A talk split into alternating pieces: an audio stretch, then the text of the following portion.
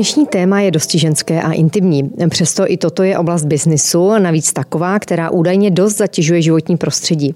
Jak ulevit ženskému tělu a nezatížit planetu plasty ještě více? Eh, řekli byste do dámských hygienických potřeb, že jsou velkou zátěží pro životní prostředí? Jak na to vyzrát a jak moc je toto téma ještě tabu? Delikátní téma, kterému se věnuje i můj dnešní host, zakladatelka ženského blogu kalíšek.cz a značky Maluna, Ilena Bitnerová, která je mým dnešním hostem. Ilono, krásný den a moc díky, že jste přijala pozvání natočit tento podcast. Dobrý den, já moc děkuji za pozvání. Krásný den všem od mikrofonu přeje Kateřina Haring a ještě možná malá poznámka hned na úvod pro ty, eh, pro koho to bude příliš intimní, ať si možná radši hned vypnou. Ale pro ty ostatní pojďme na to, Ileno. Řekněte, co vás inspiruje? Určitě moje děti a taky moje fenka. Co vás nabíjí? Procházky venku, nejčastěji s nimi. A co vám ty síly bere naopak? Když mám příliš mnoho povinností. Výstižné, dobře, děkuji. Jedna, jedna rada do podnikání, kterou byste měla eh, dát a předat, jaká by to byla? Asi by to bylo méně, méně soutěžení a více spolupráce. Mm-hmm. Myslíte si, že je fajn mít do vínku nějaké vlastnosti, které v tom podnikání mohou pomoci? Aspoň teda v začátku? Určitě si myslím, že to je důslednost, ta je důležitá a potom i trpělivost, že vlastně není všechno hned. Mm-hmm. Udělal jste někdy nějakou chybu při podnikání, která vlastně potom třeba ani nemusela tou chybou být? Určitě, určitě jsem udělala spoustu chyb a vlastně všechny mě někam, mi nějak pomohly, někam mě prostě posunuli, něco mě naučili, takže myslím, že každá chyba vlastně byla dobrá. Máte nějaké tajemství úspěchu? A určitě dělat to, co mě baví. To si myslím, že je nejdůležitější. Mm-hmm. No a teda uh, work-life balance, když je příliš mnoho práce, příliš mnoho všeho, máte děti, jak jste sama prozradila?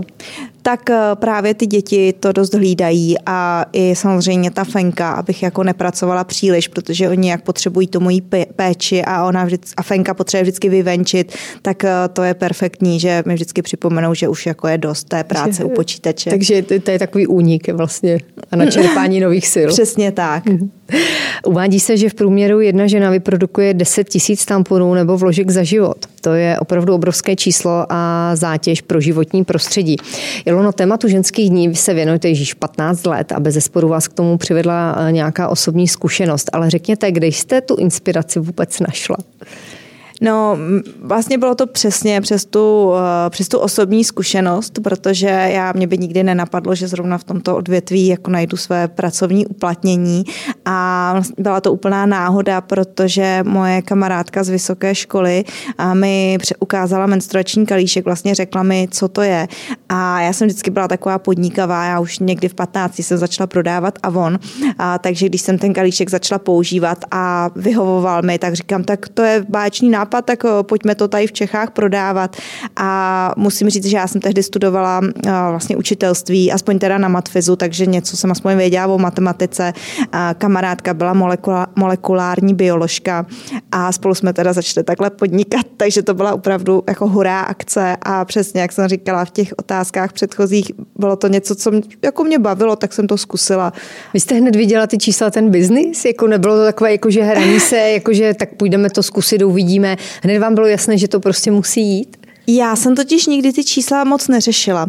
A to, když třeba vidí moje, moje kolegyně podnikatelky, tak trochu jim stávají vlasy hrůzou na hlavě, protože právě já opravdu jdu hodně přes to srdce a samozřejmě jako počítám ty věci, musí mi to nějak jako vycházet do, do plusu, ale vždycky to fakt byly, byly takovéhle impulzy, prostě jo, tak tohle je skvělá věc, to určitě skvěle půjde, budeme to prodávat. Hmm.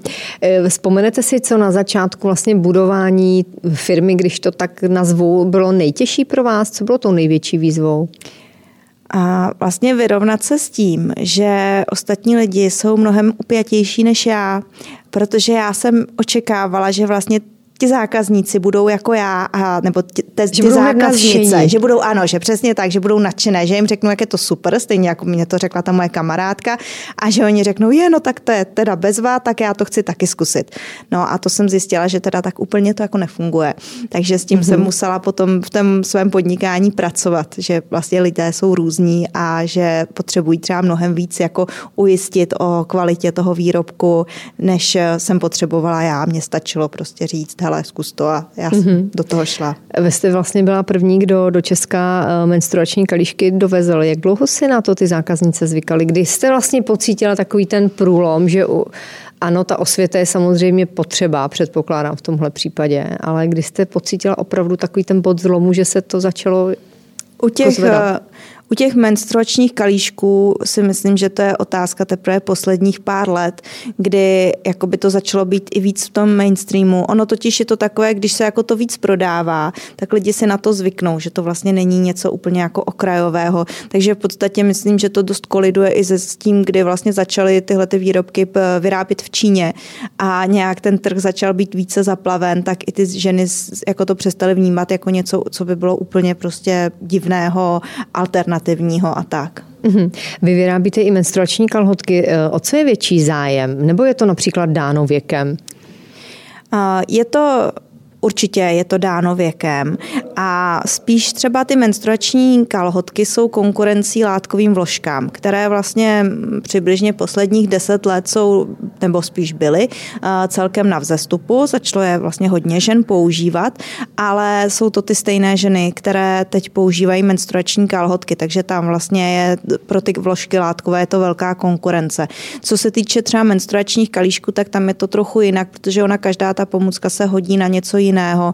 A vlastně ženy, které třeba jsou zvyklé používat tampony, tak to jsou pak ty ženy, které často přejdou na kalíšek, protože je to poho- pod, vlastně podobně pohodlné. Eh, zeptám se z eh, vaší zkušenosti, je tam nějaký třeba strop věkový, kdy víte, že eh, klientka nad určitý věk už si nekoupí žádnou z těchto pomůcek, že používá takové ty tradiční? Ne, ne, myslím si, že jsou ženy, že to není úplně tohle dáno věkem, že opravdu jsou ženy, mm-hmm. kterým je třeba 40 a ačkoliv třeba už menopauza se blíží, tak pořád ještě chtějí experimentovat. A jsou ženy, kterým je prostě 25 a nebudou ochotné zkoušet nic jiného. A ono zase u těch žen, které jsou třeba starší, tak jednak ta menstruace potom už je třeba často zase nepravidelná, takže právě třeba ty menstruační kalhotky zase pro ně jsou výhodnou pomůckou. A nebo potom zase už jsou to třeba ženy, ženy, které mají problémy s inkontinencí a vlastně řada značek těch menstruačních kalhotek je, může, jsou, se dají používat i na inkontinenci, takže se to různě takhle jakoby překrývá ty skupiny těch zákazníků. Zajímá vás pokračování tohoto biznis příběhu? Celý si jej můžete poslechnout na info.cz.